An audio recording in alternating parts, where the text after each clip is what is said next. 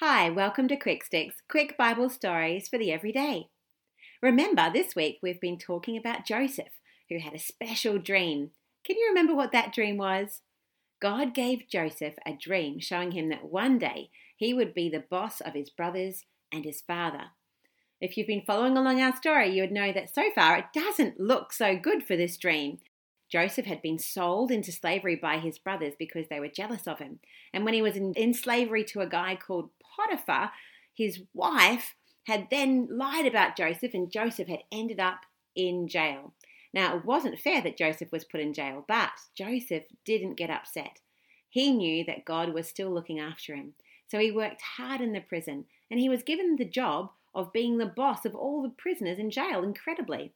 God was with Joseph and made everything he did be a success.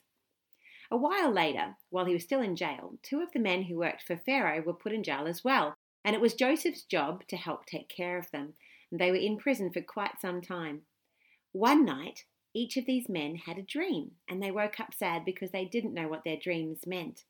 So when Joseph came to see them the next day, he asked them why they were sad, and they said to him, We've had a dream, and there's no one to tell us what it means. Then Joseph said, The meanings of dreams belong to God, so tell them to me. The first man had worked as the head cupbearer for Pharaoh, and he told Joseph his dream. In his dream, there was a vine with three branches, and from this vine there grew flowers and some grapes ready to eat. In the dream, he had taken the grapes and made wine for Pharaoh to drink. Joseph said to him, This is the meaning of your dream. The three branches are three days, before three days are over, Pharaoh will give you honour and return you to your job.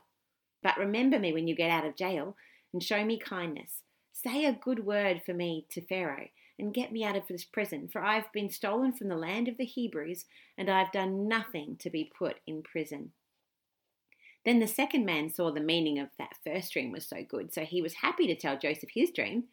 He had been the head bread maker for Pharaoh, and in his dream, there were three baskets of bread sitting on his head, and the birds were eating the bread. Mm, Joseph told the bread maker that this was actually not good news, and that it showed that in three days he would be sent to die. Three days later, Pharaoh had a big birthday party, and he gave special honour to the cup carrier and gave him his old job back, just as Joseph had said.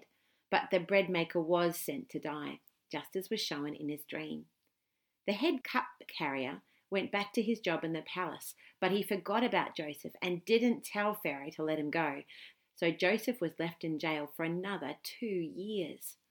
Once again, it seems like Joseph has been forgotten about, but tomorrow we will see there is a very happy ending to this story.